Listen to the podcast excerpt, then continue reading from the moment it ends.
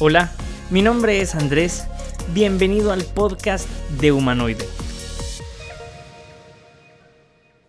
¿Qué tal? En este episodio tengo a un invitado especial. De verdad, él es nuestro líder y es colega agrónomo. Muchas gracias, pastor, por estar acá. Es una bendición para nosotros y para este podcast. Y él le quiero dar la bienvenida. Él es el pastor Chepe Putsu, él es nuestro líder, así que pastor, bienvenido. Dios te bendiga, muchas gracias por este momento y por este tiempo que vamos a tener acá, aquí en las cámaras. bueno, vamos a empezar. Yo le quiero preguntar algo, pastor. Porque detrás del éxito del movimiento de legendarios, detrás de una persona que ha estado en plataformas muy grandes, detrás de una persona que escribió un libro súper, súper bueno, la verdad, ¿qué hay detrás de todo eso? ¿Qué, hay detrás de bambalinas? ¿Qué hay detrás? ¿Qué hay un hombre de oración? Un hombre de sacrificios? Porque me imagino que detrás de un gran éxito hay un gran sacrificio. Mira, yo, yo te voy a decir qué creo. Creo que detrás de mi vida lo que hay es un, un joven apasionado. Ya no estoy tan joven, pero me siento un muchacho apasionado. Apasionado por la vida, apasionado por Jesús apasionado por su esposa, por sus hijos, apasionado por... Yo le decía a mi esposa hace unos días, mira, yo siento que, siento que, que, que, estamos empezando, que estamos como en el momento de, de inicio de, de, lo que Dios está haciendo en nuestras vidas, no, no, no siento que estamos, que hemos crecido tanto a nivel internacional, que hemos, no, no, eso no me mueve, me mueve solo el hecho y la pasión y la alegría de, poder servir a Dios, de poder servir a Jesús. Buenísimo. ¿Y qué es lo que cambió en Chepe? De ser un agrónomo, porque yo también, gracias a Dios, soy, agrónomo. Eso. Pero de ser un agrónomo que empezó con Iglesia de Niños, ¿verdad? Con Igle Kids, ahora a un hombre que ahora hace en plataformas digitales, cambió la idea de hacer congresos en persona a hacer congresos híbridos, ¿verdad?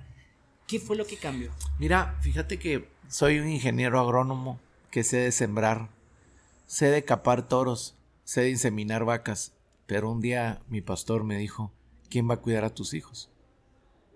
¿Y qué le podía responder a ese hombre yo ahí? A quemarropa me agarró. Que los tuyos le dije. Ah, los míos, me dijo. Entonces, ¿qué vas a hacer vos? Por mis hijos. ¿Qué estás haciendo por ellos? Nada. Ok desde ahora vas a ser el pastor de niños. Dije yo, ¿qué hago ahora? Y lo que tuve fue lo que nadie quiso. Nadie quería ser pastor de niños, otros querían ser coordinadores y viajar por el mundo entero. Y empecé teniendo lo que nadie quería. Y ahora tal vez tengo lo que muchos desearían tener, pero, pero realmente empecé dando con pasión hacia los niños. Y tú sabes que la forma en la que yo comparto la palabra es con elementos físicos para mantener la atención. Y literalmente así fue como, como pasó. Algo, algo, algo, algo pasó que, que se volvió algo disruptivo. Y me tocó eso. Después me tocó coordinar los congresos.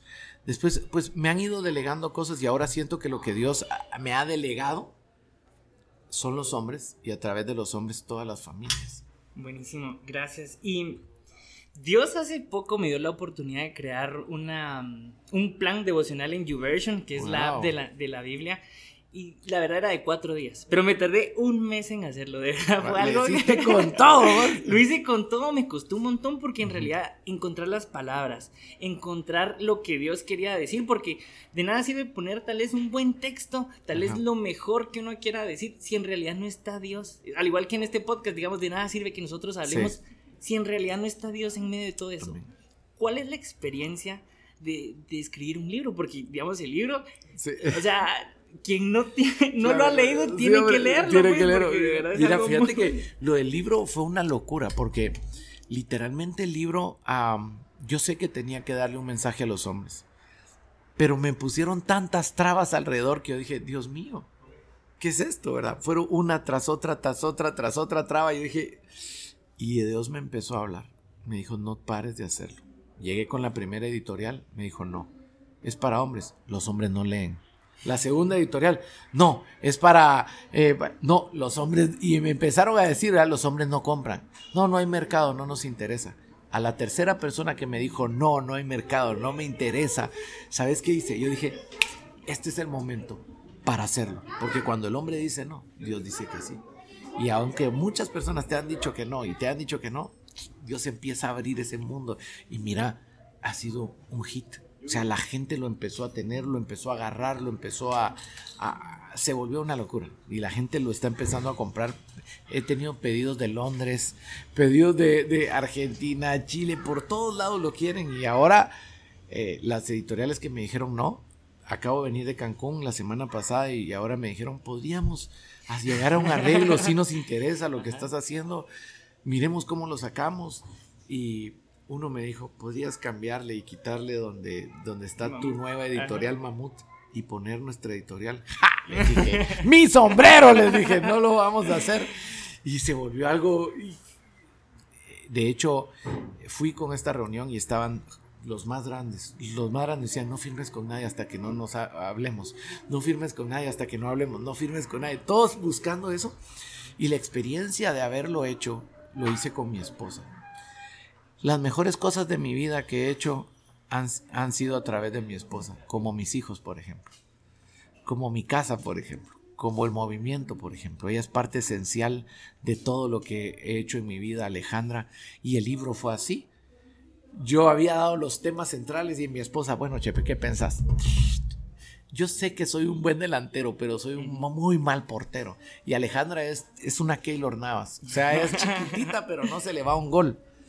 Bueno, y es, una experiencia increíble, ¿verdad? De hecho, el capítulo número 12 lo escribió ella, ¿verdad? ¿Ya leíste el libro? Todavía no. ¡Ay!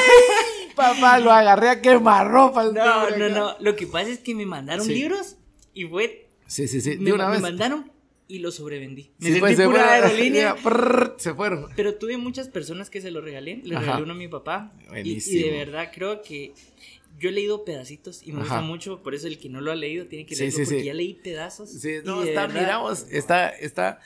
Eh, mis amigos me están diciendo esto. Hey, mi hijo lo empezó a leer y no paró.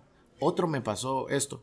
Eh, fíjate que nosotros estábamos allá en el Summit y cállate que mi papá fue a, una librería y lo compró y ya lo terminó. Y me dijo, vos, ese Chepe Putzu, vos, mira vos, qué buen libro el que se tiró. ¿Qué? ¿Y vos estás leyendo? Pero ¿y de dónde? Fíjate que fui a la librería y es el que más me gustó de la portada. Dice, así que lo agarré. Dice. Yo le voy a ser sincero. Una mujer me pidió, mira Andrés, quiero leer ese libro porque tal vez así entiendo a los hombres. No, y te lo digo yo, Andrés, que así es. Eso es lo que ha ido pasando. Fíjate, las mujeres, es un libro para que las mujeres lo lean para entender a sus hombres. Y es un libro que es para, para estimular el hambre. Es un arma el libro. Un arma. Buenísimo. Legendarios fue un movimiento que empezó con 20 personas, si no estoy mal. Y ahora 27.500 somos ahora. Gracias a Dios puedo formar parte de ese movimiento desde el 2018. Pero ¿qué viene para Legendarios? Mira, lo que viene es... Los hombres fuimos a la montaña a vivir transformación, pero ahora vamos a traer la transformación a las ciudades. Eso es lo que viene. Lo que viene es el legendario de la montaña, viene a generar transformación nos vamos a volcar, esta noche lo vamos a estar revelando, nos vamos a volcar a un nuevo reto, se llama reto extremo de dar.